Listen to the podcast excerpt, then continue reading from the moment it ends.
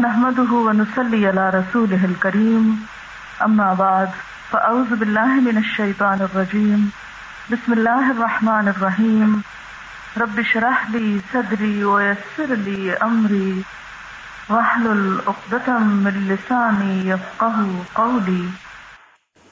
قرآن پاک میں اللہ سبحانہ و تعالیٰ کا ارشاد ہے، یا ایوہ الذین آمنوا اصبروا وصابروا، اے لوگو جو ایمان لائے ہو صبر کرو اور مقابلے پر صبر کرو۔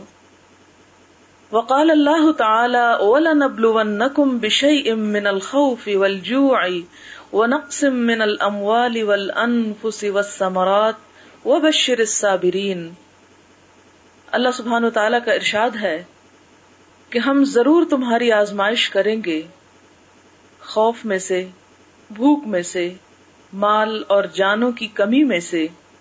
اور پھلوں کی کمی سے اور خوشخبری دے دو صبر کرنے والوں کو۔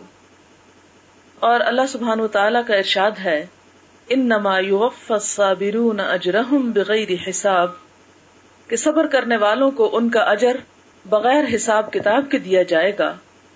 ایک اور جگہ پر ارشاد باری تعالی ہے اولمن صبر وغفر ان ذلك لمن عزم الامور۔ اور جو کوئی صبر کرے اور قصور معاف کر دے تو یہ ہمت کے کام میں سے ہے۔ ایک اور جگہ پر فرمایا وسطین بالصبر والصلاح ان اللہ مع الصابرین صبر اور نماز سے مدد لیا کرو۔ بے شک اللہ تعالی صبر کرنے والوں کے ساتھ ہے۔ سورت محمد میں فرمایا، وَلَنَبْلُوَنَّكُمْ حَتَّى نَعْلَمَ الْمُجَاهِدِينَ مِنْكُمْ وَالصَّابِرِينَ۔ ہم ضرور تمہاری آزمائش کریں گے۔ یہاں تک کہ ہم جان لیں کہ مجاہد کون ہیں تم میں سے اور صبر کرنے والے کون ہیں۔ یہ چند ایک آیات تھیں قرآن پاک کی جو صبر سے متعلق ہیں۔ آج ہم دیکھیں گے کہ صبر کس کو کہتے ہیں اور انسانی زندگی میں صبر کی کیا اہمیت ہے۔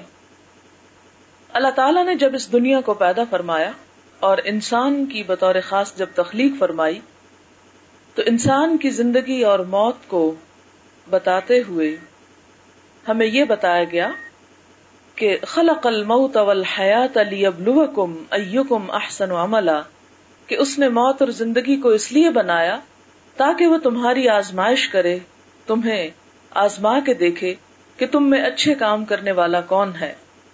تو گویا ہماری یہ زندگی ایک آزمائش ہے، ایک امتحان ہے۔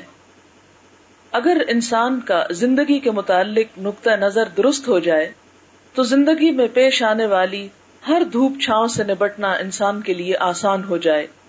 لیکن چونکہ ہم زندگی کی حقیقت کو نہیں سمجھتے، اس لیے زندگی میں پیش آنے والے ان امتحانوں کو جو کہ لازمی پیش آ کر رہنا ہے، ان سے پھر ہم گھبرا اٹھتے ہیں اور اپنے آپ کو بھی پریشان کرتے ہیں اور اپنے ماحول کو بھی پریشان کرتے ہیں۔ لہذا جب اللہ تعالی نے یہ وعدہ کیا کہ تمہیں امتحان کے لیے بھیج رہا ہوں اور ساتھ ہی ان آیات میں سے ایک آیت میں جیسا کہ آپ نے سنا کہ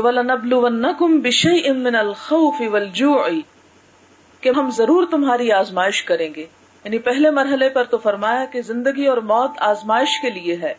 اب دوسرا سوال یہ پیدا ہوتا ہے کہ وہ آزمائش پھر کیا ہے؟ وہ امتحان کیا ہے؟ وہ امتحان کے مختلف پرچے کیا ہیں؟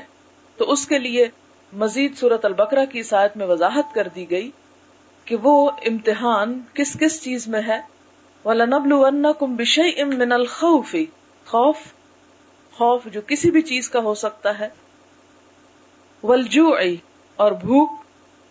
وَنَقْسِم مِّنَ الْأَمْوَالِ وَالْأَنفُسِ وَالسَّمَرَاتِ مال، جان اور پھلوں کی کمی۔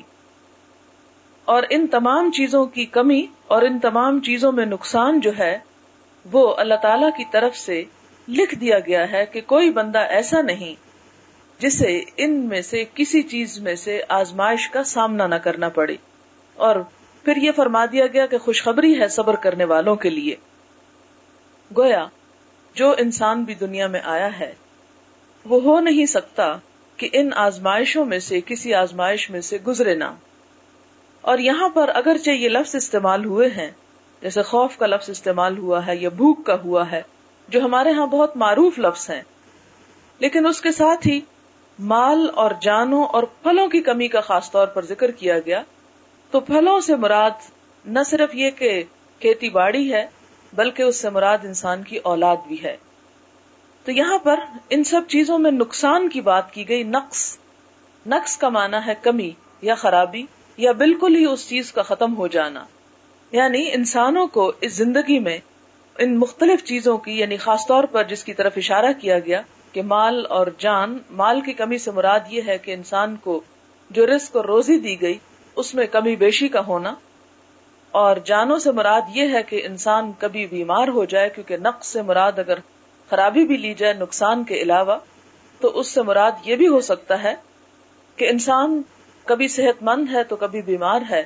اور وقت کے ساتھ ساتھ انسان کی جو قوتیں ہیں اور صلاحیتیں ہیں اور اس کے جو جسمانی قوت ہے، اس میں کمی کا واقع ہونا اس کی طرف بھی اشارہ ہے اور پھلوں سے کمی سے مراد انسان کو جو کچھ اللہ تعالیٰ نے مختلف چیزوں کی شکل میں نعمتیں اور سمرات عطا کیے ہیں، ان کی کمی کی طرف یہاں پر اشارہ ہے۔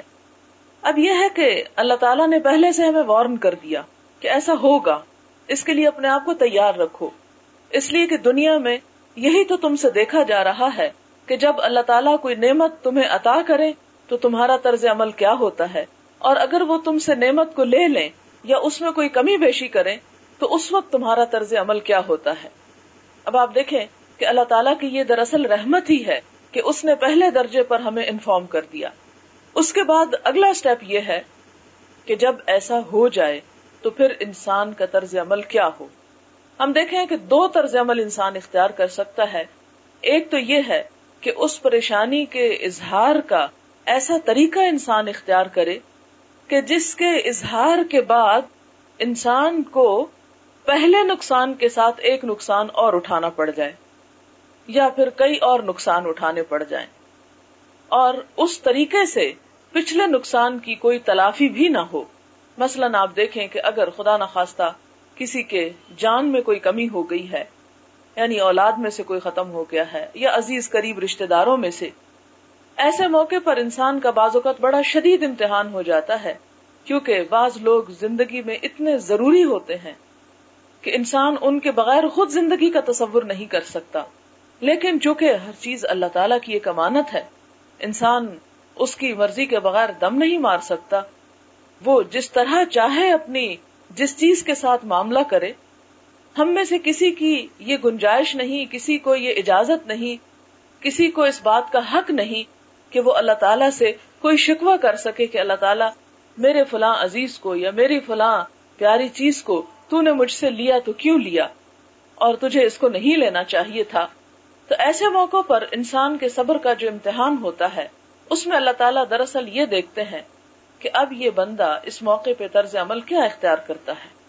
اگر ایسے موقع پر ہم مایوس ہو جائیں اور ایسا واویلا اور شکوا شروع کریں یا اس قسم کا نوحا اور رونا پیٹنا شروع کریں کہ جس کے نتیجے میں کچھ بھی فائدہ نہ ہو اور نہ تو مرنے والے کو کوئی فائدہ ہو، نہ ہماری اپنی ذات کو کوئی فائدہ ہو، یا رونے دھونے کا وہ طرز عمل، یا غم منانے کا، یا سوگ منانے کا وہ سلسلہ اور وہ طریقہ اختیار کر لیں کہ جو عام طور پر ہمارے معاشرے میں رائج ہیں، تو یہ تمام چیزیں صبر کا نمونہ نہیں ہے بے صبری کا نمونہ ہے اور اس کے بعد اس کو اس طرح نبھائے اور اس طرح کا طرز عمل اس موقع پر اختیار کرے کہ جب تکلیفوں اور غم کے آنے کے موقع پر اللہ کے رسول صلی اللہ علیہ وسلم نے اختیار کیا، تو ہم دیکھتے ہیں کہ یہی دراصل امتحان میں کامیابی کی علامت ہے۔ اب ہمیں تھوڑا سا یہ دیکھنا ہوگا کہ جیسے لوگوں کے فوت ہونے پر حضور اکرم صلی اللہ علیہ وسلم کا طرز عمل کیا تھا؟ آپ دیکھتے ہیں کہ حضرت خدیجہ رضی اللہ تعالی عنہا حضور صلی اللہ علیہ وسلم کو بے حد عزیز تھی۔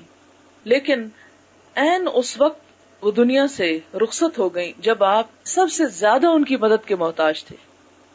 اور تھوڑے ہی وقفے پر حضرت ابو طالب جو ان کے چچا تھے جو آپ کے لیے بہت بڑا سہارا تھے، مادی سہاروں میں سے وہ بھی دنیا سے تشریف لے گئے۔ تو اس سال کو جب آپ کے یہ دونوں عزیز ترین رشتے دار آپ سے جدا ہوئے، تو اس سال کا نام آپ نے عام الحزن رکھ دیا غم کا سال، لیکن نہ آپ کی زبان نے ایسا کوئی لفظ اپنے منہ سے نکالا کہ جس سے اللہ تعالیٰ کی ناراضگی ہو، اور نہ ہی ان کے مرنے کے بعد آپ کے کام میں، آپ کے مشن میں ایک رتی برابر کوئی فرق آیا کہ ہاں اللہ تعالیٰ پہلے تو تو نے مجھے بہت سہارا دے رکھا تھا، اس لیے تیرا ذکر کرنا، تیرا نام لینا اور تیرے دین کو پھیلانا میرے لیے بہت آسان تھا۔ اب جبکہ تو نے میرے سے یہ دونوں مادی سہارے لے لیے، تو اب میں کیا کر سکتا ہوں اور اب تو میں مایوس ہو کے گھر بیٹھا ہوں۔ نہیں، اللہ کے رسول صلی اللہ علیہ وسلم نے ایسا نہیں کیا۔ پھر آپ دیکھتے ہیں کہ جب حضور صلی اللہ علیہ وسلم ہجرت کر کے تشریف لے جاتے ہیں، تو اس موقع پر جس سال جنگ بدر ہوتی ہے، جنگ بدر کا موقع ہے اور آپ کی بیٹی حضرت رقیہ جو ہیں وہ چیچک کی شدید بیماری میں مبتلا ہیں۔ اتنی شدید تکلیف میں ہے کہ آپ صلی اللہ علیہ وسلم اس کو تنہا چھوڑ بھی نہیں سکتے۔ اور دوسری طرف دشمنوں کا مقابلہ ہے، اس جنگ میں جانے سے بھی رک نہیں سکتے۔ ایسے موقع پر اگر ہم جیسا ہوتا تو کیا کرتا؟ سب کچھ چھوڑ چھاڑ کے گھر میں بیٹھ جاتا۔ لیکن آپ صلی اللہ علیہ وسلم نے ایسا کوئی طرز عمل اختیار نہیں کیا۔ آپ باقاعدہ جہاد میں شریک ہوتے ہیں، کمانڈ کرتے ہیں لشکر کی۔ اور پیچھے حضرت عثمان رضی اللہ تعالیٰ عنہ، جو ان کے شوہر ہیں حضرت رقیہ کے، ان کو چھوڑ کر چلے جاتے ہیں۔ حضرت رقیہ اسی عالم میں کہ حضور صلی اللہ علیہ وسلم محاذ جنگ پر ہیں، پیچھے فوت ہو جاتی ہیں۔ حضرت عثمان تنہا ان کے جنازے کا اور ہر چیز کا بندوبست کرتے ہیں اور ان کو دفنا دیتے ہیں۔ ادھر اسلام کا لشکر کامیابی کے ساتھ لوٹتا ہے۔ اور ادھر اللہ کے رسول صلی اللہ علیہ وسلم کو اپنی ذاتی زندگی میں ایک شدید صدمے سے دو جار ہونا پڑتا ہے۔ لیکن ہم دیکھتے ہیں کہ کسی موقع پر بھی آپ اپنے فرض سے کوتا نہیں کرتے، بلکہ اس میدان میں پورے کے پورے نظر آتے ہیں اللہ تعالیٰ کی پکار پر لبیک کہتے ہوئے۔ تو ایک بندہ مومن کا طرز عمل کیا ہو سکتا ہے؟ یہی کہ اس کے اوپر اپنے دیگر فرائض جو عائد ہوتے ہیں، ان کو نبھائے۔ عام طور پر ہمارے ہاں یہ ہوتا ہے کہ جب بہت ساری نعمتوں میں سے صرف ایک نعمت میں کچھ کمی ہو جاتی ہے، تو ہم ساری نعمتوں کو بھول کر، ان سب کو چھوڑ کر صرف ایک کمی کو اپنے سامنے لے کے بیٹھ جاتے ہیں۔ پچھلے دنوں کسی کے بچوں کی وفات ہوئی، چار بچے تھے، دو فوت ہو گئے، دو رہ گئے۔ اب ایسے ہوا کہ شوہر جو تھا، عورت کا، وہ ایک طرح سے ذہنی توازن کھو بیٹھا۔ ذہنی توازن اس طرح تو نہیں کہ اپنا کام کاج تو کرتا ہے، لیکن پریشانی کا حال یہ ہے کہ میں کس کے لیے جوں حالانکہ اس کے سامنے دو اگر گئے ہیں تو دو اللہ تعالیٰ نے باقی بھی چھوڑے۔ اور کہنا ان کا یہ ہے کہ ایسا تو کوئی میرا بدترین دشمن بھی میرے ساتھ نہ کرتا جو اللہ تعالیٰ نے کیا۔ یہ چونکہ ایک سینٹینس ہے جو میں نے سنا، اس کو اس لیے ریپیٹ کر رہی ہوں کہ آپ بھی اس قسم کے جملے اپنے معاشرے کے اندر بہت سے سنیں گے کہ انسان ایسے مواقع پر اللہ تعالی کے بارے میں ایسی ایسی گفتگو کرنا شروع کر دیتا ہے کہ جو انسان اپنی ان تمام نعمتوں کو فراموش کر کے ہی کرتا ہے جو اللہ تعالیٰ اس کو دیتے ہیں۔ ایسے موقع پر انسان کو کیا کرنا چاہیے؟ جب دکھ کے اور تکلیف اور نقصان کے لمحات آئیں، تو اس چیز کو جو ہاتھ سے چلی گئی، اس کو غور کرنے کی بجائے اور اس پر سارا زور لگانے کی بجائے اور اس پر پریشان ہونے کی بجائے، انسان کی کوشش اس معاملے میں رہے کہ وہ اللہ تعالیٰ کے احسانات اور نعمتوں کو یاد کرے۔ کہ اگر یہ نہیں ایک طرف، تو یہ تو بہت ساری نعمتیں اللہ تعالیٰ نے دے رکھی ہیں۔ پچھلے دنوں کی بات ہے کہ کسی نے ذکر کیا کہ ان کی بچی ایک پڑھنے میں تھوڑی سی کمزور تھی۔ تو انہوں نے اپنی ایک اور جاننے والی کی بچی کو دیکھا کہ وہ اسی کی ایج میں پڑھنے میں بہت ہی ذہین اور بہت تیز۔ تو ان کو اس بات کا خیال آیا کہ میرے پہ شاید نوز باللہ اللہ تعالیٰ کی طرف سے کوئی ظلم ہوا ہے کہ مجھے مقابلتاً ایک ایسی اولاد عطا کی کہ جو اس طرح کمپیٹ نہیں کر سکتی دوسروں کے مقابلے میں۔ لیکن تھوڑی ہی دیر کے بعد پتا چلا کہ ان کی دوسری بچی ہینڈی کیپڈ ہے۔ جبکہ اس خاتون کے دوسرے بچے بالکل صحیح سلامت۔ اب ان دو چیزوں پر جب انسان ایک ہوش کی نگاہ سے نظر ڈالتا ہے، تو دیکھتا ہے کہ اگر کوئی بچہ ذرا عمر کے کسی حصے میں اگر تھوڑا سا اپنی پروگرس میں سلو ہے تو شکر ادا کرنا چاہیے کہ وہ اپنے آپ کو سنبھال سکتا ہے، وہ چل پھر سکتا ہے، وہ بولتا ہے۔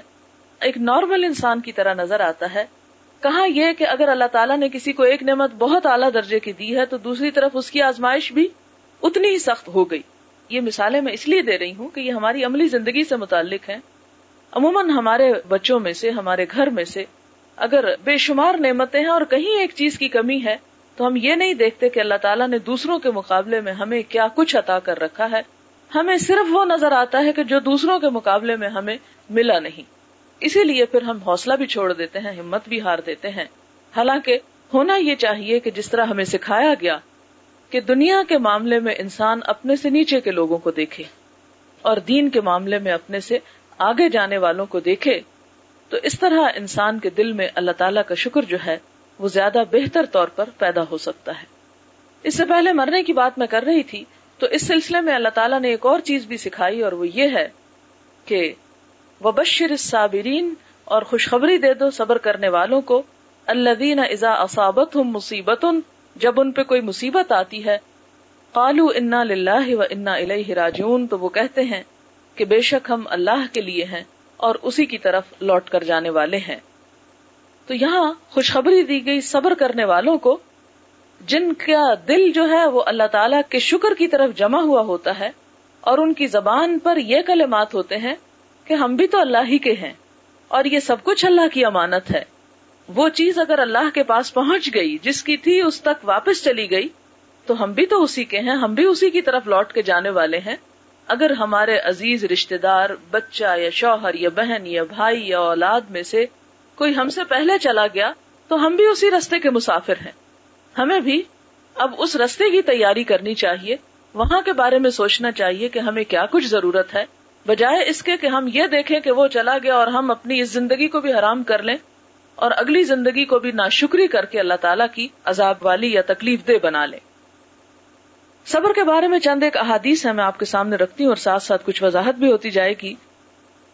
حضرت ابو مالک اشری بیان فرماتے ہیں کہ رسول اللہ صلی اللہ علیہ وسلم نے فرمایا تہارت ایمان کا حصہ ہے الحمد للہ کا کلمہ ترازو اعمال کو بھر دے گا۔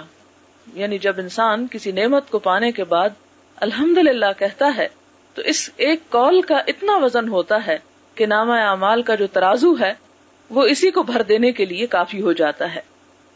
سبحان اللہ الحمد للہ کے کلمات آسمان زمین کے درمیان فضا کو بھر دیتے ہیں۔ یعنی انسان اگر تکلیف کے موقع پر اللہ کا ذکر کرتا ہے اور اللہ کو یاد کرتا رہتا ہے، تو وہ چیز جو اس کے ہاتھ سے لی جاتی ہے، اس کے سلے میں اس کو اتنا بڑا اجر اور اتنی بڑی جزا دی جاتی ہے کہ انسان اس کا تصور بھی نہیں کر سکتا۔ جس کو مثال کے طور پر یہ فرمایا کہ وہ پوری فضا کو بھر دینے والی ہے۔ پھر فرمایا کہ نماز نور ہے۔ صدقہ دینا ایمان کی دلیل ہے اور صبر کرنا روشنی ہے۔ قرآن پاک تیرے موافق یا مخالف دلیل کی حیثیت رکھتا ہے۔ یعنی یا تو تیرے حق میں حجت بنے گا، تمہارے حق میں گواہی دے گا، یا تمہارے خلاف گواہی دے گا۔ ہر انسان نیک کام کر کے اپنے نفس کو جہنم سے آزاد کرنے والا ہے اور اس کو اللہ کے رستے میں بیچ ڈالتا ہے یا برے کام کر کے اس کو تباہ و برباد کرنے والا ہے۔ یعنی ہر انسان اپنے نفس کا ایک طرح سے سودا کیے ہوئے یہ ہمارے پاس ہمارا جو جسم ہے، یا ہماری جو روح ہے، یہ سب کچھ دراصل کیا ہے؟ ایک امانت ہے۔ اور پھر اللہ تعالیٰ نے جیسے کہ سورت توبہ میں آتا ہے، ان اللہ من المؤمنین اموالہم و انفسہم بان لہم الجنہ کہ اللہ تعالیٰ نے مومنوں سے ان کی جان اور مال خرید لیے ہیں، بدلے اس کے کہ ان کے لیے جنت ہے۔ تو گویا ہر انسان اپنے نفس کا سودا کرنے والا ہے۔ اور سودے سے مراد کیا ہے؟ کہ ہم کس طرح کا معاملہ اور کس طرح کا طرز عمل زندگی میں اختیار کرنے والے ہیں کہ جس کے نتیجے میں ہمارے لیے آخرت میں بھلائی ہو سکتی ہے یا پھر عذاب ہو سکتا ہے۔ پھر اسی طرح اگلی حدیث ہے جس میں حضور صلی اللہ علیہ وسلم سے کسی نے سوال کیا، آپ نے انہیں دیا، پھر اس نے دوبارہ آپ سے کچھ مانگا، آپ نے انہیں پھر دیا۔ یہاں تک کہ جو مال آپ کے پاس تھا ختم ہو گیا۔ تمام مال ختم کر لینے کے بعد آپ نے فرمایا، جو مال میرے پاس آتا ہے، میں اس کو تم سے روک کر نہیں رکھتا۔ البتہ، جو شخص سوال کرنے سے بچا رہا، اللہ تعالیٰ اس کو بچائے رکھتا ہے۔ اور جو شخص استغنا اختیار کرتا ہے یعنی غنی بن کے دکھاتا ہے، اللہ تعالیٰ اس کو غنی کر دیتے ہیں۔ اور جو شخص صبر کرنے کی کوشش کرتا ہے، اللہ تعالیٰ اسے صابر بنا دیتے ہیں۔ اور کوئی شخص صبر سے بہتر اور وسیع تر عطیہ نہیں دیا گیا۔ یعنی صبر انسان کو کس طرح آتا ہے؟ کوشش سے آتا ہے، خود بخود نہیں چلا آتا۔ انسان ایسی گفتگو کرے، ایسی نعمتوں کے بارے میں سوچے۔ اللہ تعالیٰ سے دعا کرے تو اللہ تعالیٰ بھی اس کو صبر عطا کرتے ہیں۔ لیکن اگر انسان تھوڑی دلی کا ثبوت دیتا ہے اور ایسی گفتگو کرتا ہے اور ایسا طرز عمل اختیار کرتا ہے کہ جس سے جان بوجھ کے اپنے آپ کو غم زدہ رکھے تو پھر اللہ تعالیٰ بھی اس سے صبر کی توفیق چھین لیتے ہیں۔ اصل میں میں نے عام طور پر یہ بھی دیکھا ہے کہ غم زدہ رہنا یا غم کا ضرورت سے زیادہ اظہار کرنا ہماری ایک معاشرتی مجبوری بن گئی۔ ایک شخص اپنے غم کو بھلانا بھی چاہتا ہے تو لوگ اسے بھلانے نہیں دینا چاہتے۔ لوگ اس پہ باتیں بناتے ہیں اور کہتے ہیں، دیکھو، اس کو تو کوئی غم ہی نہیں۔ اور اس کو تو کوئی پریشانی ہی نہیں۔ اور اس کو تو اس قدر بے نیازی ہے۔ تو یہاں پر اللہ تعالیٰ فرماتے کہ ہاں جو شخص بے نیاز بننے کی کوشش کرتا ہے اور دنیا کے روگ اور غم اپنی جان کو لگا کے نہیں رکھتا، بلکہ اپنی اللہ تعالیٰ کی طرف سے دی ہوئی نعمتوں پہ شکر ادا کر کے اللہ کو بھی راضی رکھنا چاہتا ہے اور اپنے آپ کو بھی کسی مفید کام میں استعمال کرنا چاہتا ہے، تو یہ چیز عموماً شیطان ہونے نہیں دینا چاہتا۔ وہ یہ چاہتا ہے کہ ہم غم کے ایسے مصنوعی جھوٹے اور ایسے طریقے اختیار کریں کہ جس کی وجہ سے لوگوں کی نظر میں ہمارا مقام بنے اور لوگ یہ کہہ سکیں کہ فلاں نے تو بڑا زبردست غم منایا ہے اور بہت ہی غم کرنے والا اور اپنے عزیزوں اور رشتے داروں کے پیچھے رونے والا اور ان کا بہت ہی خیر خواہ اور ہمدرد ہوتا ہے۔ کئی ایسے واقعات بھی آپ کے سامنے آئے ہوں گے، زندگی میں آپ نے دیکھا ہوگا۔ میاں بیوی ہیں یا بہن بھائی ہیں یا اولاد والدین ہے زندگی میں ایک دوسرے کی شکل نہیں دیکھنا چاہتے۔ زندگی میں سارا وقت نوک جھونک ہوتی رہتی ہے، لڑائی جھگڑا ہوتا رہتا ہے۔ ایک دوسرے کے وجود کو گوارا نہیں کرتے، لیکن صرف دنیا کو دکھانے کے لیے غم کے اظہار کے ایسے ایسے طریقے اختیار کیے جاتے ہیں کہ اس دھوکہ بازی پہ شیطان بھی مات کھا جائے۔ تو یہ سب کچھ کیوں ہوتا ہے؟ اس لیے کہ ہمارا نہ جینا اپنا ہے اور نہ مرنا اپنا ہے، نہ ہماری زندگی اپنی ہے اور نہ موت اپنی، اللہ کی ہے۔ حالانکہ ہمیں تو یہ حکم دیا گیا تھا کل ان سلاتی و نسخی و محیا و مماتی لاہ رب العالمین، لا شریک لہو و بدال کا امرتو و انا اول المسلمین۔ کہہ دیجیے کہ میری زندگی اور میری موت اور میرا جینا اور میرا مرنا اور میری نماز اور میری قربانی سب اللہ رب العالمین کے لیے ہے، جس کا کوئی شریک نہیں۔ آپ دیکھیں کہ ہماری شادی بیاہ کی رسمیں وہ سراسر دکھاوا اور جھوٹ اور فریب پر مبنی۔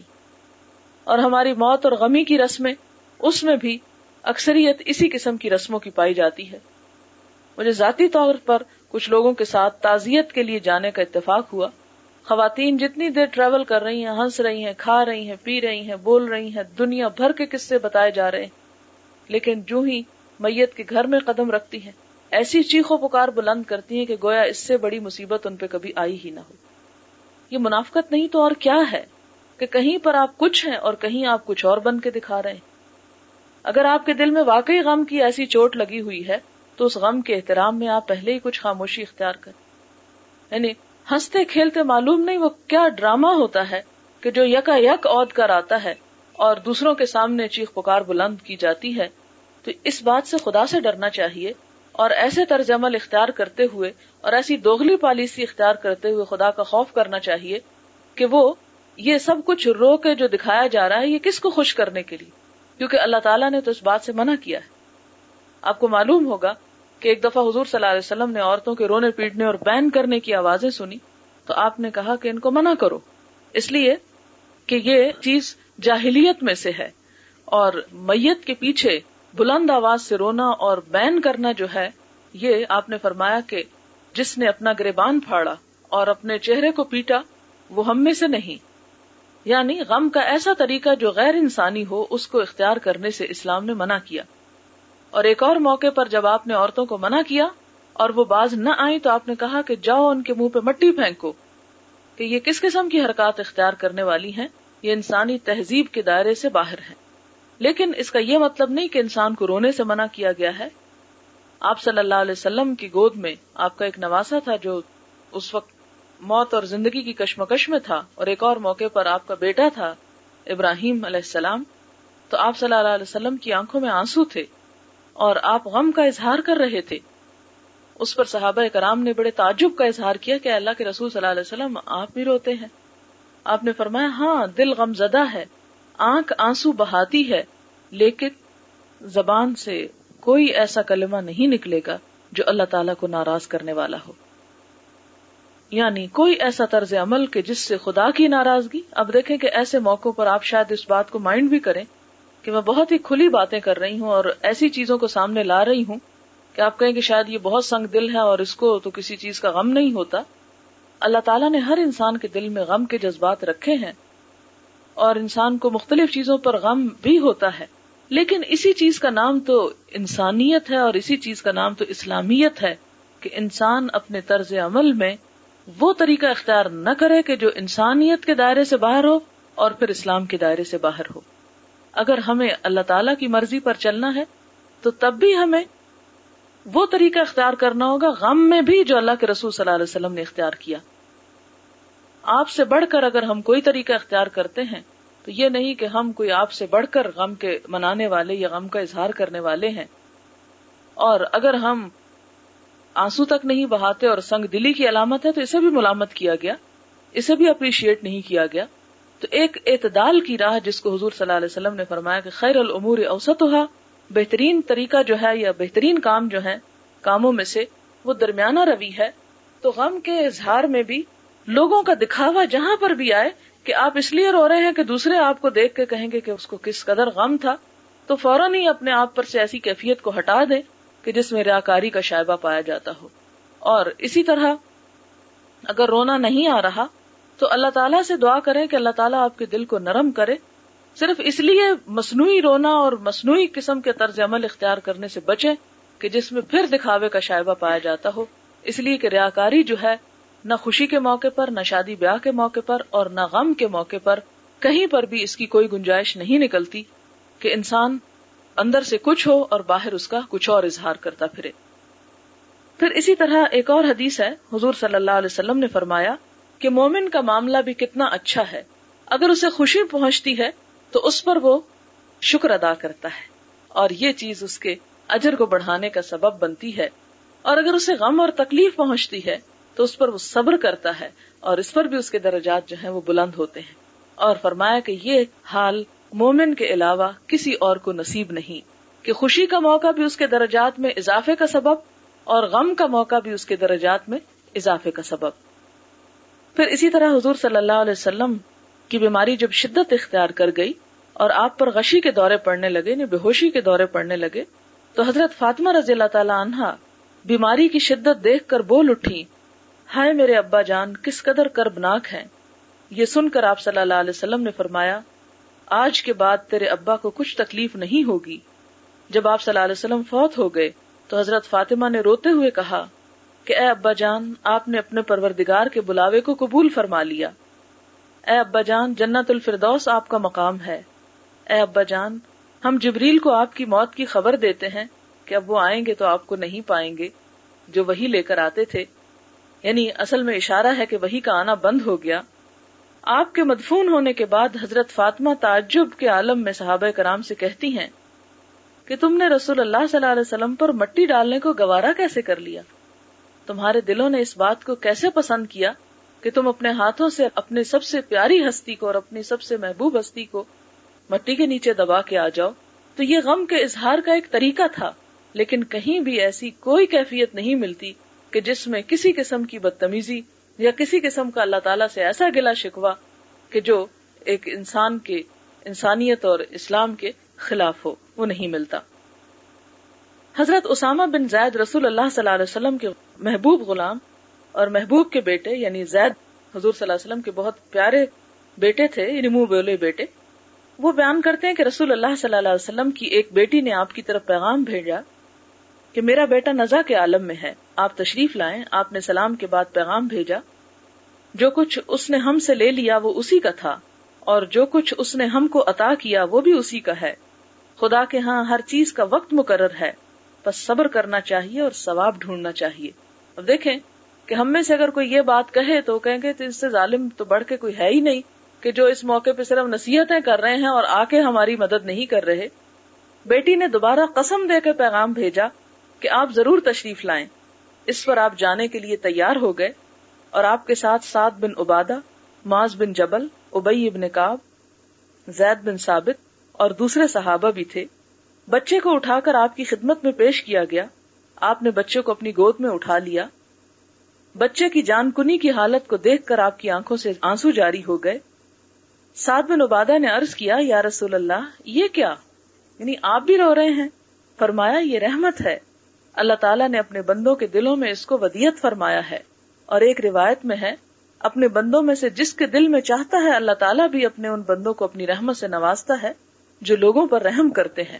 یعنی رونا رحمت کی علامت ہے۔ ہم دیکھتے ہیں کہ صبر ہی کے بارے میں آپ صلی اللہ علیہ وسلم نے ایک عورت کے پاس سے جب گزر رہے تھے تو فرمایا، وہ عورت قبر کے پاس رو رہی تھی۔ بہت چیخ پکار کر رہی ہوگی۔ آپ نے فرمایا، اللہ سے ڈر اور صبر اختیار کر۔ عورت بولی، جاؤ اپنا کام کرو۔ آپ کو مجھ جیسی مصیبت کا سامنا نہیں ہوا۔ عورت نے آپ کو پہچانا نہیں تھا۔ اس سے کہا گیا کہ یہ تو نبی صلی اللہ علیہ وسلم تھے اور تم نے اس قسم کی زبان استعمال کی۔ وہ شرمندہ ہو کر آپ کے مکان پر آئی۔ وہاں کوئی دربان موجود نہ تھا۔ آپ سے معذرت کرتے ہوئے کہا کہ میں نے آپ کو پہچانا نہیں تھا۔ آپ نے فرمایا کہ صبر تو پہلی چوٹ پر ہوتا ہے۔ اب تم باتیں کر چکی ہو، مجھے بھی برا بلا اور ویسے بھی جو کچھ چیخ پکار کرنی تھی، تو اب وہ صبر کا وقت گیا۔ یعنی صبر جس پہ انسان کو اجر ملتا ہے، وہ مصیبت یا تکلیف کے یا صدمے کے پہلے موقع پر انسان ایسا طرز عمل اختیار کرے کہ جس سے اللہ تعالیٰ ناراض نہ ہونے پائے۔ حضرت ابو حرارا سے روایت ہے کہ رسول اللہ صلی اللہ علیہ وسلم نے فرمایا، اللہ تبارک و تعالیٰ فرماتے ہیں میرے پاس مومن انسان کے لیے جب میں اس کی دنیاوی محبوب چیز کو چھین لوں اور وہ صبر کرے، تو جنت کے سوا اور کوئی بدلہ نہیں۔ یعنی اگر کسی انسان کے پاس کوئی پیاری چیز جس سے وہ محبت رکھتا تھا، جس سے وہ بہت چاہت رکھتا تھا، جو اسے بہت عزیز تھی، کوئی بھی ہو سکتی ہے، مال و دولت ہو سکتا ہے، کوئی انسان ہو سکتا ہے، کوئی اور ایسی چیز ہو سکتی ہے کہ جسے انسان اپنے لیے ناگزیر سمجھتا ہو۔ اور میں کہ جب وہ اسے لے لیتا ہے اللہ تعالیٰ اور بندہ اس پہ صبر کر جاتا ہے، تو اللہ تعالیٰ کے پاس جب وہ بندہ پہنچے گا، تو اسے جنت کے سوا اور کوئی بدلہ نہیں ملے گا۔ یعنی اس کی جزا بین ہی جنت ہے۔ اسی طرح حضرت عائشہ سے روایت ہے کہ انہوں نے حضور صلی اللہ علیہ وسلم سے تعاون کے متعلق دریافت کیا۔ آپ نے ان کو بتایا کہ تعاون عذاب الہی تھا، جن لوگوں پر چاہتا تھا مجھے مسلط کر دیتا تھا۔ آپ نے دیکھا ہوگا کہ پچھلے سال انڈیا میں تعاون کی بیماری پھیلی تھی اور سورت کے علاقے سے اس کی ابتدا ہوئی تھی اور آپ کو یہ بھی شاید معلوم اخباروں میں آپ نے پڑھا ہوگا کہ یہ وہ علاقہ تھا جہاں مسلمانوں پر بہت ظلم و ستم ہوئے۔ ان کو نمازیں پڑھنے سے روکا گیا، ان کی مسجدوں کو برباد کیا گیا اور ان کے دین کی شدید قسم کی توہین کی گئی تھی۔ اور دنیا میں جبکہ اس وقت تعاون ایک طرح سے بالکل ختم ہو چکا ہے وہ بیماری جو ہے یکا یک پھر وہ وبا پھوٹ پڑی۔ اس موقع پر ہندوؤں کو جب یہ احساس ہوا کہ یہ ایک عذاب کی شکل ہے جو ہم پہ آئی ہے، تو ایک اخبار میں میں نے پڑھا کہ انہوں نے مسلمانوں کو کرائے پر لا لا کے دریا اور لاؤڈ اسپیکر اور جگہ بنا کر دی کہ وہ اپنے جمعے اور نماز جو ہے وہ جاری رکھیں اور باقاعدہ ان سے معافی مانگی، کیونکہ یہ ایک عذاب الہی کی شکل تھی جو ان پر آئی۔ تو یہاں پر اللہ تعالیٰ فرماتے ہیں کہ یہ عذاب کی ایک شکل تھی جن جن لوگوں پہ اللہ تعالیٰ چاہتا اسے مسلط کر دیتا، اب اللہ تعالیٰ نے اس کو ایمانداروں کے لیے رحمت بنا دیا ہے۔ یعنی گناگاروں کے لیے عذاب ہے، لیکن بعض اوقات انسان سوچتا کہ فلان شخص تو بڑا نیک تھا، اس پہ کیوں مصیبت آ گئی؟ اور وہ دوسروں سے بعض اوقات چھپتا چھپاتا پھرتا ہے کہ لوگ میرے بارے میں بری رائے قائم کریں گے کہ اگر اتنا ہی اچھا تھا تو اس پہ مصیبت تو نہیں آنی چاہیے تھی یا اس پہ تکلیف نہیں آنی چاہیے تھی۔ تو فرمایا کہ یہ اسی بیماری کو جو گناگاروں کے لیے عذاب ہے، ایمانداروں کے لیے رحمت بس جو مومن انسان تعاون کی بیماری میں مبتلا ہو جائے، وہ صبر اور طلب ثواب کی نیت سے اپنے شہر ہی میں رہے یعنی وہاں سے نہ نکلے، تاکہ جراثیم جو ہے وہ دوسرے علاقوں میں نہ پھیلیں۔ اور اس بات پر یقین کر لے کہ اللہ نے جو لکھ دیا ہے، وہ پہنچ کر رہے گا، تو اس کو شہید کے برابر ثواب ملے گا۔ یعنی اگر انسان ایسے موقع پر جبکہ اس کے پاس کوئی اور صورت نہ ہو۔ اللہ تعالیٰ کے فیصلے کا وہ پابند رہے۔ اللہ تعالیٰ کی نافرمانی کے کوئی کام نہ کرے۔ تو ایسی صورت میں آنے والی تکلیف بھی انسان کے لیے باعث رحمت ہوتی ہے۔ جہاں تک تکلیف اور مصیبت اور عذاب کسی چیز کے آنے کا تعلق ہے، تو آپ دیکھیں کہ دنیا میں جتنے زیادہ نیک انسان گزرے ان پہ آزمائشیں بھی اتنی ہی بڑی گزرے اس کے بارے میں حضور صلی اللہ علیہ وسلم نے فرمایا کہ جب اللہ تعالیٰ کسی قوم سے محبت کرتا ہے تو ان کو آزما لیتا ہے، انہیں کسی آزمائش میں ڈال دیتا ہے۔ جو اللہ کی آزمائش پر صبر و رضا کا مظاہرہ کرتے ہیں، اللہ تعالیٰ ان سے راضی ہو جاتا ہے۔ اور جو اس کی بھیجی ہوئی آزمائش پر بے صبری کا مظاہرہ کرتے ہیں اور اللہ تعالیٰ سے ناراض ہوتے ہیں، تو اللہ تعالیٰ بھی ان سے ناراض ہو جاتا ہے۔ تو صبر دراصل ایک ایسا امتحان ہوتا ہے، یا مصیبت ایک ایسا امتحان ہوتی ہے جو انسان کے درجات کو بلند کرنے کے لیے آتی ہے۔ آپ دیکھیں کہ آپ نے بہت سی جماعتیں پاس کی ہوں گی، پہلی جماعت سے لے کے جہاں جہاں تک آپ نے پڑھا، تو آپ نے دیکھا ہوگا کہ ہر امتحان ایک مصیبت تھی۔ کوئی بھی طالب علم خواہ وہ پہلی جماعت کا امتحان کیوں نہ دے، کبھی خوشی سے امتحان نہیں دیتا۔ ہر شخص امتحان سے بھاگتا ہے اور اسے پریشان ہوتا ہے۔ لیکن آپ دیکھیں کہ یہ بھی نہیں ہوتا کہ امتحان کے بغیر پھر انسان کوئی ڈگری حاصل کر سکے یا اگلے درجے میں منتقل ہو سکے۔ تو انسان کو اگلا درجہ پانے کے لیے ایک تکلیف سے گزرنا ہی پڑتا ہے۔ اسی طرح آپ دیکھیں کہ بچے کا حصول ماں کے لیے کتنی خوشی کی بات ہوتی ہے، لیکن اس خوشی سے حاصل کرنے سے پہلے ماں کتنے کرب اور تکلیف اور مصیبت اور پریشانی سے گزرتی ہے۔ وہی کر سکتا ہے کہ جو ان سب چیزوں کو گزار چکا ہو۔ لیکن اگر کوئی شخص یہ کہے کہ یہ سب تکلیفیں تو میں نہیں گزار سکتا، لیکن وہ خوشی چاہتا ہوں جو اللہ تعالیٰ دینا چاہے تو ویسے بھی شاید دے دے۔ تو آپ دیکھیں کہ اللہ تعالیٰ نے وہ قانون ہی ایسا کوئی نہیں بنایا کہ اس کے بغیر کچھ خوشی نصیب ہو سکے۔ آپ دیکھیں کہ بعض لوگ بچوں کے نہ ہونے کی صورت میں بچے اڈاپٹ کر لیتے ہیں۔ ٹھیک ہے، وہ بچے بھی بڑے پیارے ہوتے ہیں، لیکن وہ بچہ جو تکلیف کے بعد اور مشکل مرحلے کے بعد انسان کو نصیب ہوتا ہے، اس کی قدر ہی کچھ اور ہوتی ہے۔ پھر اسی طرح ہم دیکھتے ہیں کہ حضور صلی اللہ علیہ وسلم نے فرمایا کہ جب اللہ تعالیٰ کسی انسان کو اس کی دو پیاری چیزوں میں مبتلا کر دے یعنی اس کی آنکھیں جاتی رہے بینائی جاتی رہے، نابینا ہو جائے انسان، اور اس پر وہ صبر کر لے۔ یعنی اللہ تعالیٰ سے شکوا نہ کرے، ناراض نہ ہو۔ تو اللہ تعالیٰ فرماتے ہیں کہ ان کے عوض میں اس کو جنت عطا کروں گا۔ یہ بخاری کی روایت ہے۔ اسی طرح ایک اور حدیث میں آتا ہے کہ حضرت عطا بن نبی رباح بیان کرتے ہیں کہ مجھے عبداللہ بن عباس نے کہا کہ میں تجھے جنت کی حقدار عورت نہ دکھاؤں۔ یعنی میں دکھاؤں دنیا میں ایک عورت جس سے جنت میں جانا ہے۔ تو ظاہر ہے کہ اگر ہمیں کوئی کہے تو ہم تو بہت ہی شوق سے دیکھیں کہ واقعی ہمیں بھی پتا چلے کہ اس کا کیا عمل ہے۔ تو انہوں نے کہا کہ ضرور دکھائیے۔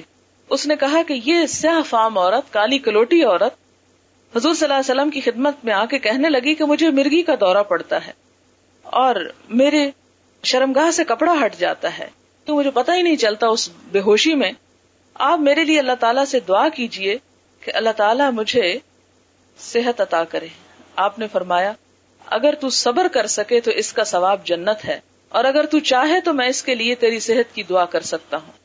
اس نے کہا، میں صبر کرتی ہوں۔ لیکن میرے لیے دعا کریں کہ میری بے پردگی نہ ہو۔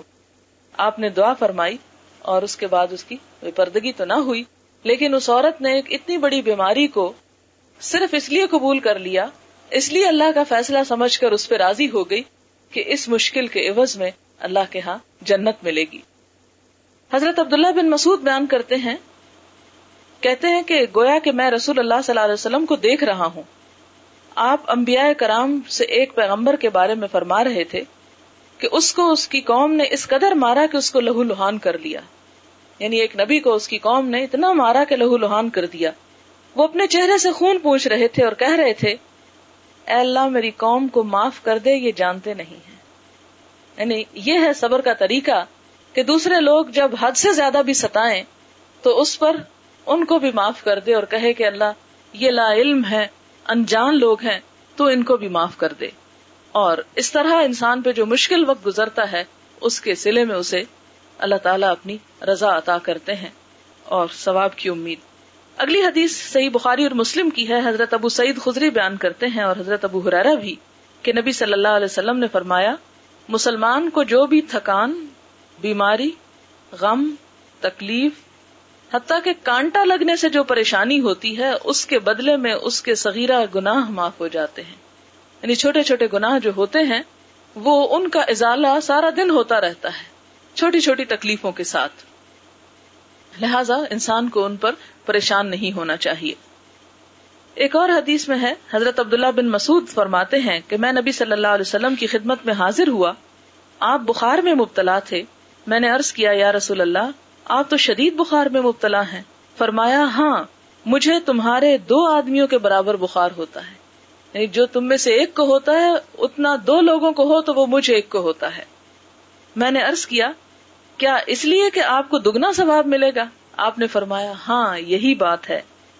بالکل اسی طرح، جس مسلمان کو کانٹا چبھنے یا اس سے زیادہ کسی مصیبت کی زحمت اٹھانا پڑتی ہے، تو اللہ تعالیٰ اس کے عوض میں اس کے گناہ معاف فرما دیتے ہیں اور گناہ اس سے یوں صاف ہو جاتے ہیں جیسے درخت کے پتے گر جاتے ہیں۔ یعنی اس طرح سب گنا اس سے جھڑ جاتے ہیں۔ تو یہاں پر آپ دیکھیں کہ عموماً انسان دیکھتا اور کہتا ہے کہ میری زندگی میں تو کوئی خوشی ہی نہیں اور میں نے تو پریشانیوں کے علاوہ کچھ پایا ہی نہیں اور دوسرے انسان کیسے ہنستے ہیں، بولتے ہیں، خوشیاں مناتے ہیں، لیکن مجھے تو کوئی خوشی ہی نہیں ملی۔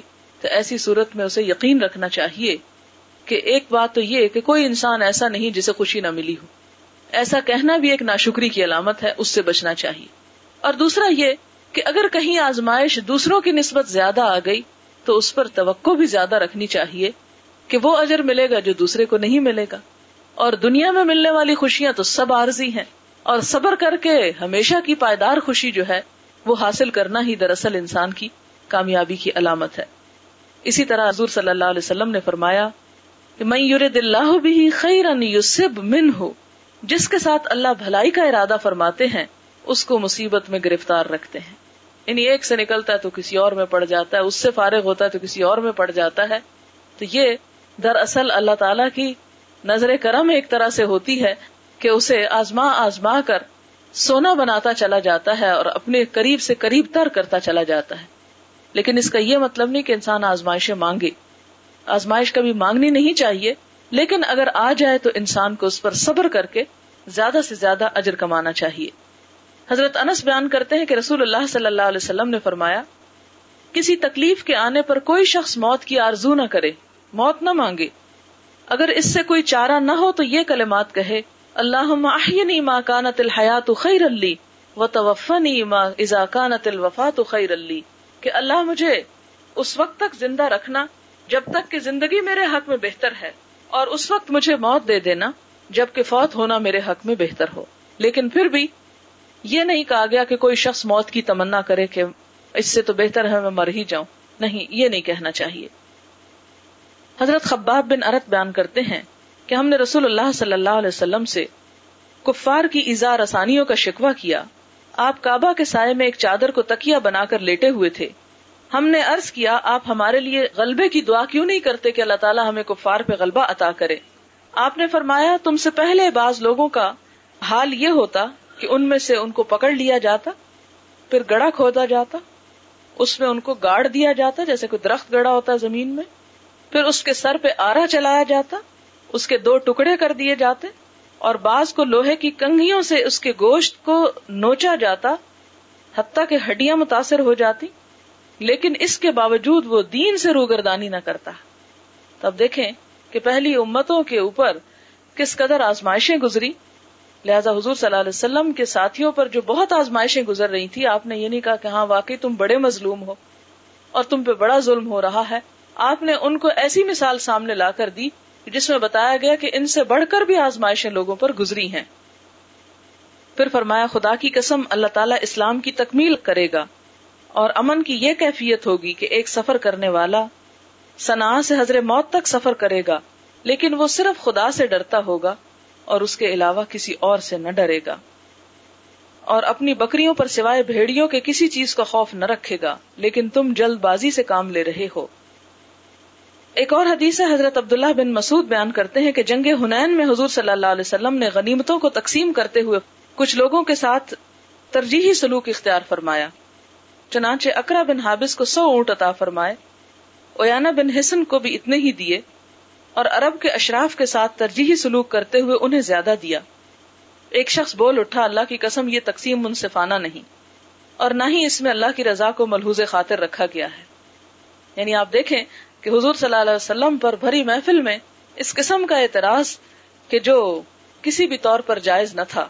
یعنی آپ خود سوچیں کہ آپ صلی اللہ علیہ وسلم جو بھی ڈسیزن لیتے، جو بھی فیصلہ کرتے اور جو بھی طرز عمل اختیار کرتے، اس کو اللہ تعالیٰ کی پوری تائید حاصل ہوتی تھی۔ جب یہ بات آپ کو بتائی گئی تو آپ کا چہرہ مبارک سرخ ہو گیا۔ پھر فرمایا کہ جب اللہ اور اس کا رسول عدل و انصاف نہ کریں گے تو پھر کون انصاف کرے گا؟ یعنی یہ دراصل ایک طرح سے حضور صلی اللہ علیہ وسلم کی غیبت کی گئی تھی کہ جب آپ نے ایک موقع پر تقسیم کرتے ہوئے کچھ لوگوں کو زیادہ دیا اور کچھ کو کم دیا، تو جنہیں کم دیا گیا ان میں سے کسی نے کہا کہ یہ تقسیم انصاف کی نہیں اور اس میں اللہ کی رضا کو ملحوظ نہیں رکھا گیا۔ یہ بات حضرت عبداللہ بن مسعود نے حضور صلی اللہ علیہ وسلم کو پہنچا دی۔ جب آپ نے یہ بات سنی تو شدید قسم کا غصہ آیا اور آپ کا رنگ سرخ ہو گیا اور فرمایا کہ جب اللہ اور اس کا رسول انصاف نہ کریں گے تو اور کون کرے گا؟ لیکن آپ دیکھیں کہ اس غصے کے باوجود آپ نے یہ نہیں فرمایا کہ اس شخص کو لے آؤ یہاں اور میں اس کی گردن اڑا دوں یا اس کو برا بھلا نہیں کہا۔ اس موقع پر آپ صلی اللہ علیہ وسلم نے صرف اتنا فرمایا کہ اللہ تعالیٰ موسا علیہ السلام پر رحم فرمائے ان کو اس سے کہیں زیادہ اذیتیں پہنچائی گئیں، لیکن انہوں نے صبر کیا اور آپ کی ایسی تکلیف دہ کیفیت دیکھ کر میں نے دل میں کہا کہ اس کے بعد آپ کی خدمت میں اس قسم کی بات نہیں پہنچاؤں گا۔ یعنی لوگ جو باتیں بناتے ہیں، وہ آپ کو نہیں بتاؤں گا، اس لیے کہ آپ کو میری اس بات پہنچانے کی وجہ سے بہت تکلیف ہوئی۔ اس میں ہمیں کیا سبق ملتا ہے؟ ہمیں سبق یہ ملتا ہے کہ حضور صلی اللہ علیہ وسلم نے اپنے اس دکھ کو بھلانے کے لیے حضرت موس علیہ السلام کا دکھ یاد کر لیا۔ کہ ان کی قوم اس سے بھی زیادہ ستانے والی تھی اور مجھے تو صرف اتنا ہی کہا گیا، ان کے ساتھ تو قرآن پاک میں وہ گائے کا واقعہ آپ دیکھ لیں کہ ایک شخص اللہ کا پیغام لے کر آتا ہے اور لوگ کس طرح اس کا مذاق بناتے ہیں، پھر وہ واپس پلٹتا ہے، پھر وہ آتا ہے، پھر اسی طرح اور بہت سے مواقع پر بنی اسرائیل آپ دیکھیں، حضرت علیہ السلام تورات لینے کے لیے گئے تو پیچھے سے بنی اسرائیل نے بچڑے کو معبود بنا لیا۔ اسی طرح اور بے شمار کام ایسے کہ جب وہ سمندر پار کر کے جا رہے تھے، کہیں رستے میں لوگوں کو دیکھا کہ وہ بتوں کی عبادت کر رہے ہیں۔ تو کہنے لگے کہ ہمیں بھی اسی طرح کے الہ بنا دو جس طرح ان لوگوں کے ہیں۔ تو جگہ جگہ وہ ستانے والی نالائق قوم تھی۔ لیکن حضرت موسیٰ علیہ السلام اتنے ہی زیادہ صبر کرنے والے تھے۔ تو حضور صلی اللہ علیہ وسلم نے ایسے موقع پر اس بات کو یاد کر لیا۔ اسی طرح ایک اور حدیث ہے کہ حضور صلی اللہ علیہ وسلم نے فرمایا کہ جب اللہ تعالیٰ اپنے کسی بندے کے ساتھ بھلائی کا ارادہ فرماتا ہے، تو دنیا میں ہی اس کو جلدی سزا دے دیتا ہے۔ اور جب کسی بندے کے ساتھ برائی کا ارادہ کرتا ہے تو باوجود اس کے گناہوں کے سزا دینے سے بند رہتا ہے یعنی دنیا میں سزا نہیں دیتا۔ تو اس بات سے ڈرنا چاہیے کہ ایک بندہ جو غلط کام بھی کرتا ہو اور پھر دنیا میں اس پر کوئی آزمائش بھی نہ آئے، تو ہم کہتے ہیں کتنا خوش قسمت کہ سب کچھ جو کرنا چاہتا ہے کر گزرتا اور پھر بھی دنیا میں خوشحال ہے۔ لیکن یہ دراصل ایک طرح سے اللہ تعالیٰ کا عذاب ہوتا ہے۔ یہاں تک کہ قیامت کے دن اس کو پوری تکلیف دیتا ہے۔ نبی صلی اللہ علیہ وسلم نے فرمایا، ثواب کی زیادتی تکلیفوں کی زیادتی پر موقوف ہے۔ بے شک اللہ تعالیٰ جب کسی قوم کو محبوب سمجھتا ہے، تو اس کو آزمائشوں میں گرفتار کرتا ہے۔ بس جو شخص آزمائشوں کے باوجود خوش رہا، اس کو اللہ تعالیٰ کی خوشنودی حاصل ہوگی۔ اور جو شخص ناخوش ہوا، اللہ تعالیٰ اس سے ناخوش ہو گیا۔ اور اسی طرح وہ حدیث بھی آپ کو یاد رہے کہ قیامت کے دن جب صبر کرنے والوں کو ان کا بہترین اجر دیا جائے گا تو جو لوگ دنیا میں جنہوں نے صبر نہیں کیا ہوگا یا دنیا میں جن پر کوئی مصیبت نہیں آئی ہوگی، وہ تمنا کریں گے کہ اکاش ہماری جلد کینچیوں سے کاٹ ڈالی جاتی اور ہمیں دنیا میں طرح طرح سے آزمایا جاتا تاکہ آج ہم بھی وہ اجر پاتے کہ جو دوسرے لوگوں کو مل رہا ہے۔ تو یہ چند باتیں تھی تو امید ہے کہ یہ بات کافی حد تک واضح ہو چکی ہوگی۔ صبر کا باب جو ہے وہ کافی طویل ہے۔ تو میں تھوڑا سا وقفہ آپ کو دینا چاہتی ہوں سوالوں کے لیے۔ اسی موضوع سے متعلق، لیکن جی۔ کے متعلق ہے جو کہ ابھی تک ہر شخص جو ہے وہ یہ کہتا ہے کہ مرنے کے وقت اگر ہم قرآن خانی کر ہی لیتے ہیں تو آپ کو کیا اعتراض ہے کہ بجائے آ کے وہ باتیں کریں کچھ کریں تو قرآن کی اپنی فضیلت ہے کہ اس کے بعد دعا قبول ہوتی ہے اور دس نیکیاں بھی ملتی ہیں تو حرج یعنی اصل میں بات یہ ہے کہ ہمارے ہاں جو تعزیت کا طریقہ ہے وہ بھی بہت غلط ہے۔ ہم جب کسی کی تعزیت کے لیے جاتے ہیں تو سارا سارا دن وہیں بیٹھے رہتے ہیں۔ پھر ہمارا وقت نہیں گزرتا۔ پھر وقت گزارنے کے لیے ہم نے اور بہت سے کام شروع کر رکھے ہاں؟ پہلی بات تو یہ ہے کہ صرف ان لوگوں کو قریب رہ جانا چاہیے جو بہت ہی عزیز قریب رشتے دار ہیں اور جن کا وہاں پر کوئی کام ہو۔ باقی لوگوں کا کام صرف اتنا ہونا چاہیے کہ آئیں تعزیت کریں اور فوراً اپنے گھروں کو لوٹ جائیں۔ ان کے اوپر ہجوم نہ کریں، ان کے لیے آزمائش کا سبب نہ بنے اس لیے کہ بہت سارے لوگوں کو بٹھانے کا انتظام، پھر ان کو کھلانے پلانے کا انتظام، پھر ان کو سلانے کا انتظام، اور پھر ان کی بے پناہ دوسری ضروریات کا انتظام۔ یہ ایک گھر میں جہاں فوتگی ہوئی ہو، جہاں انہیں اپنی جان کا ہوش نہ ہو، جہاں ایک پہلے سے مصیبت آئی ہو، اس کے اوپر مہمان بن کر دوسروں کو اور اذیت دینا جو ہے یہ کچھ درست نہیں۔ ہاں جو قریب ترین لوگ ہیں اپنے بہن بھائی ہیں والدین ہیں اولاد ہے قریبی رشتے دار ہیں وہ تو ٹھیک ہے لیکن یہ جس طریقے سے ہمارے ہاں معاملہ کیا جاتا ہے وہ بات درست نہیں ہے۔ تو کیا طریقہ ہے کہ جب جائیں پانچ دس منٹ بیٹھنے یا آدھا گھنٹہ تو تعزیت کا کیا مطلب ہے اور یہ فاتحہ خانی کیا چیز ہے؟ تو کس طرح سے صحیح طریقہ دیکھیے کہ سورت الفاتحہ کا آپ سب کو ترجمہ آتا ہوگا اس لیے کہ نماز میں شامل ہے۔ تو اس کا ترجمہ تو آپ دیکھ سکتے ہیں، اگر نہیں تو میں آپ کو سنا دیتی ہوں۔ آپ تصور میں لائیں کہ ایک شخص مرا ہوا ہے، آپ اس کے لیے یہ صورت پڑھ رہے ہیں، اس کو اس سے کیا فائدہ ہوگا؟ کہ سب تعریف اللہ رب العالمین کے لیے ہے، جو تمام جہانوں کا پالنے والا ہے، بہت مہربان اور بار بار رحم فرمانے والا۔ روز جزا کا مالک ہے۔ اے اللہ، ہم تیری ہی بندگی کرتے ہیں، تجھ سے ہم مدد چاہتے ہیں۔ تو ہمیں سیدھا رستہ دکھا۔ ان لوگوں کا رستہ جن پر تو نے انعام کیا۔ نہ ان لوگوں کا جن پہ تیرا غضب ہوا اور نہ جو گمراہ ہوئے۔ اب یہ تو ایک زندہ انسان کی اپنی ذات کے لیے دعا ہے کہ اللہ تو ہمیں سیدھا رستہ دکھا۔ مرنے والے کو اب سیدھا رستہ نہیں، بخشش چاہیے۔ اس موقع پر جو دعا کرنی چاہیے، وہ احادیث کی کتابوں میں موجود ہے۔ لیکن مشکل یہ ہے کہ چونکہ ہمارے پاس وقت نہیں ہوتا، اس لیے ہم یہ دعائیں یاد نہیں کر پاتے۔ وہ مصنون دعا جو ہے، وہ یہ جو پیارے رسول کی پیاری دعائیں ہیں، اس میں بھی آپ کو مل جائے گی۔ اور اگر اس میں نہ ہو تو مشکات شریف میں وہ دعا موجود ہے۔ اور اگر آپ کو دعا بھی یاد نہ ہو تو آپ کم از کم یہ کر سکتے ہیں کہ اس کا ترجمہ اگر آپ کو آتا ہو تو آپ وہی پڑھ لیں۔ دعا یہ ہے بشکات شریف کی کہ اللہ مغفر لہو، اے اللہ اس کی بخشش فرما۔ ورحم ہو اس پہ رحم کر یعنی مرنے والے پہ۔ وہ آف ہی اور اسے آفیت دے یعنی ہر مصیبت سے بچائے رکھ۔ وہ افان ہو اور اس سے درگزر فرما۔ وہ اکرم نزول ہو اور سخاوت کے ساتھ اس کی مہمانی فرما۔ وہ وس مدخلا ہو اور اس کے داخلے کی جگہ کو کھلا کر دے۔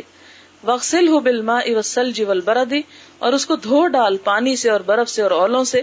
یہ ایک انداز ہے کہنے کا نہیں اچھی طرح صاف کر دے اسے تمام گناہوں سے۔ وہ نقی ہی من الخطایا اور پاک کر دے اسے خطاؤں سے۔ کما نقی تصوب اب ید من سے جس طرح تو سفید کپڑے کو میل سے پاک کرتا ہے اور اس کو بدلے میں دے گھر اس کے گھر سے بہتر۔ اور گھر کے لوگ اس کے گھر والوں سے بہتر، اور جوڑ اس کے جوڑے سے بہتر، اور داخل کر اسے جنت میں، اور اپنی پناہ میں رکھ اسے قبر کے عذاب سے اور آگ کے عذاب سے۔ یہ وہ جامع دعا ہے جو مرنے والے کے لیے کی جانی چاہیے۔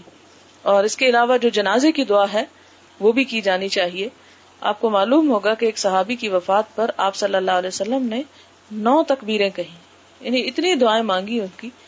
تو اس پر صحابہ کرام نے پوچھا کہ اللہ کے رسول صلی اللہ علیہ وسلم، کیا آپ بھول گئے؟ عموماً تو یہ تھا نا، تین دفعہ ہوتا ہے، اللہ اکبر اور پھر اللہ اکبر۔ یہاں تو ہم جنازہ عموماً نہیں دیکھتے۔ حرم میں آپ نے دیکھا ہوگا، جب نماز کے بعد عموماً جنازہ پڑھایا جاتا ہے۔ دو تین تکبیریں ہوتی ہیں۔ تو آپ نے فرمایا کہ ان کا مقام اس سے کہیں بلند تھا، کہ ان کے لیے اور بھی تکبیریں کہی جاتی۔ تو گویا جنازے میں بھی لمبی دعا، اور آپ صلی اللہ علیہ وسلم کا یہ معمول بھی تھا کہ قبر میں دفنانے کے بعد بھی لمبی دعا کیا کرتے تھے۔ تو گھر کی عورتیں جب میت کو لے جایا جائے تو پیچھے بیٹھ کے کثرت سے دعا کریں۔ کیونکہ اس وقت مردہ جو ہے وہ دعا کا زیادہ مستحق ہوتا ہے۔ آپ صلی اللہ علیہ وسلم نے ایک صحابی تھے، ان کو سانپ نے ڈس لیا اور نوجوان تھے۔ تو لوگوں نے کہا کہ اللہ کے رسول صلی اللہ علیہ وسلم، آپ دعا کیجیے کہ اللہ تعالیٰ انہیں زندہ کر دے۔ آپ نے فرمایا، زندہ تو اب نہیں ہو سکتے، اب ان کے لیے دعا کرو۔ ایک اور جگہ پر آتا ہے کہ آپ صلی اللہ علیہ وسلم نے فرمایا کہ مرنے والا قبر میں ڈوبتے ہوئے فریادی کی طرح ہوتا ہے۔ جیسے ڈوب رہا ہوتا ہے نا بندہ، فریادیں کرتا ہے، چیختا، پکارتا ہے، بچاؤ مجھے، نکالو اس گڑھے سے باہر۔ تو آپ نے فرمایا کہ جب زندہ لوگ جو پیچھے ہوتے ہیں، اس کے لیے دعا کرتے ہیں، تو وہ دعا جب پہنچتی ہے اس کو، تو اسے ہر اس چیز سے زیادہ پیاری ہوتی ہے جو وہ دنیا میں چھوڑ کے آیا ہوتا ہے۔ ہر چیز سے زیادہ عزیز ہوتی۔ لہذا مردے کے حق میں زیادہ سے زیادہ دعا، صدقہ، خیرات اور ایسے اعمال کرنے چاہیے کہ جس سے اس کو فائدہ ہو سکے۔ ان کاموں کا کوئی فائدہ نہیں کہ جو ہم رو پیٹ کے اور اپنی ہی باتیں کر کے اور اس کی تعریفیں کر کے صرف وقت پاس کر دیں تو اس سے زیادہ فائدہ نہیں ہوگا۔ اگرچہ تعریف کا یہ فائدہ ہوتا ہے اور وہ بھی جھوٹی نہیں کرنی چاہیے، حد میں رہتے ہوئے کہ جس طرح کے مردے کے بارے میں ریمارکس دیے جائیں، فرشتے اس پر اسی طرح امین کہتے ہیں اور اس کو اس کی جزا ملتی ہے۔ ہمیں کرنے سے پہلے یہ دیکھنا چاہیے کہ ہم یہ کیوں کر رہے ہیں؟ سب سے پہلے یہ کہ اگر تو ہم کوئی بھی کام کر رہے ہیں، جیسے ہمارا دنیا کا کام ہے، کپڑے پہننے ہیں، میں یہ جامنی رنگ کے پہنوں، یا نیلے پہنوں، یا کالے پہنوں، اس کے لیے مجھے کوئی پابند نہیں کیا گیا۔ کھلی اجازت ہے، مباح ہے۔ جو چاہے رنگ اٹھا کے پہن لو، جو تم کسی کو جو پسند ہو۔ روکا نہیں گیا۔ میں کچھ کھانا چاہتی ہوں۔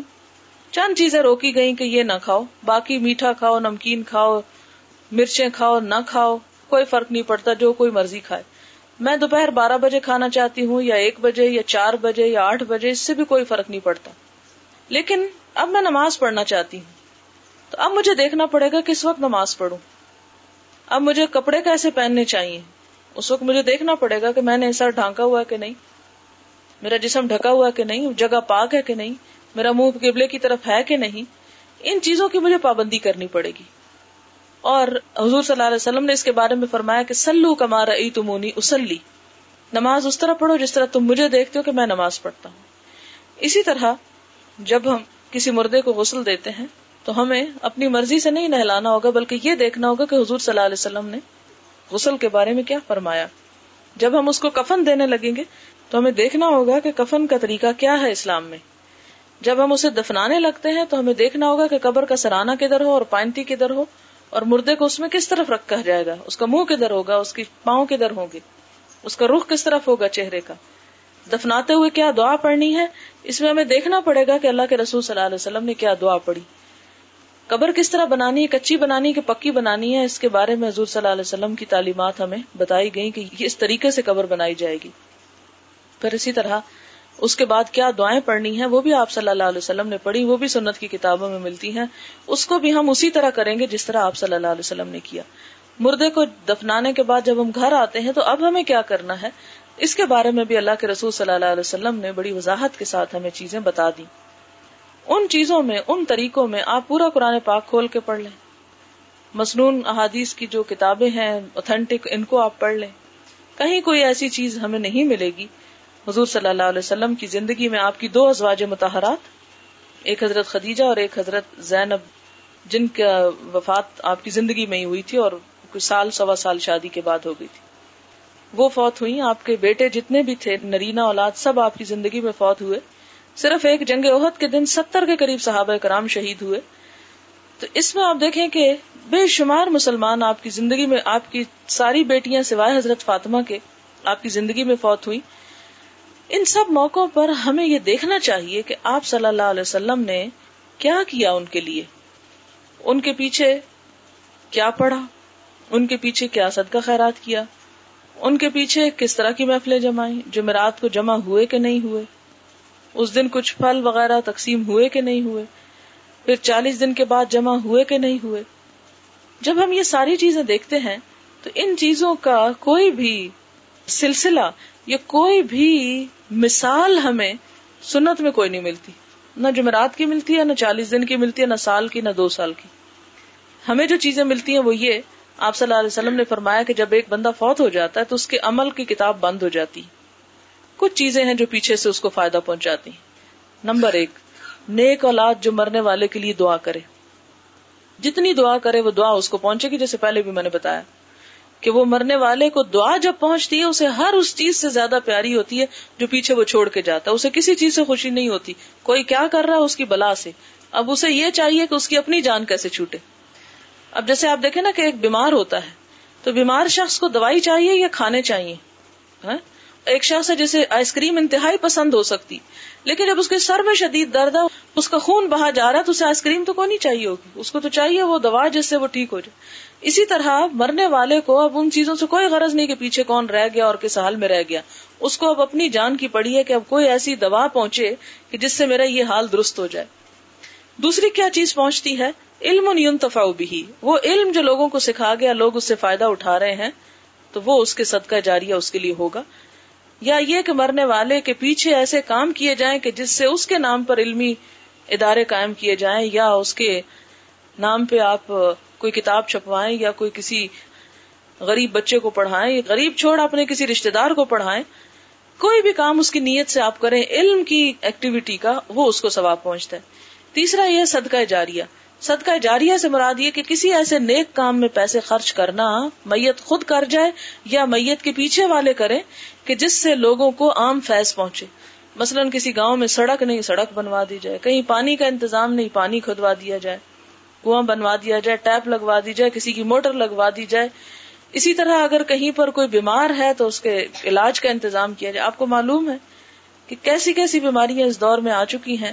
ایک خدا نخواستہ کسی کو کینسر ہو جائے تو اچھا بھلا گھرانا جو ہے وہ تباہ و برباد ہو کے رہ جاتا ہے۔ ایک ایک انجیکشن جو لگتا ہے، اس کی قیمت آپ کو معلوم ہوگی کہ ہزاروں میں جاتا ہے۔ تو ایسی صورت میں کتنی تکلیف اور کرب سے گزرتے ہیں وہ مریض جو ہسپتالوں میں پڑے مگر ہمیں ہوش ہی نہیں، ہم تو اپنی خوشیوں سے نہیں فارغ کہ ہم کبھی جا کے خبر لیں کہ ان کے اوپر کیا گزرتی۔ کیونکہ آپ کو معلوم ہے کہ جو شخص کسی کی تکلیف دور کرتا ہے، اللہ تعالیٰ اس کی تکلیف دور کرتا تو ایسے نیکی کے وہ کام کہ جس میں کسی انسان کی بھلائی ہو، ان کی تو مثالیں ہمیں سنت میں بھی ملتی ہیں اور اس کی تاکید بھی ہمیں ملتی ہے۔ رہے یہ کام تو یہ عموماً ہمارے ہاں دوسرے کلچر کے اثر سے آئی ہیں۔ یہ چیزیں اور ان کو اگر سنت کی معیار پہ لا کے دیکھا جائے تو کہیں اس کا کوئی جواز نہیں ملتا کہ ہم سب رشتے دار کٹھے ہو جائیں اور ہم مزے مزے کے پھل بیٹھ کے کھائیں اور یہ کہیں کہ اس کا میت کو بڑا ثواب پہنچ رہا ہے۔ حضور صلی اللہ علیہ وسلم نے تو ایسی کوئی تعلیم ہمیں نہیں دی۔ میت کو ثواب اسی صورت میں پہنچے گا جب آپ کسی غریب کے منہ میں وہ چیز ڈالیں گے یا کسی ضرورت مند کو وہ چیز پہنچائیں گے۔ یا لوگوں سے جہالت اور بے دینی اور گمراہی اور فساد کو دور کرنے کے لیے کوئی پیسہ خرچ کریں گے تو وہ انشاءاللہ میت کو پہنچے گا۔ سبحانک اللہم و بحمدک نشہد اللہ الہ الا انت نستغفرک و نتوب الیک۔ السلام علیکم ورحمۃ اللہ وبرکاتہ۔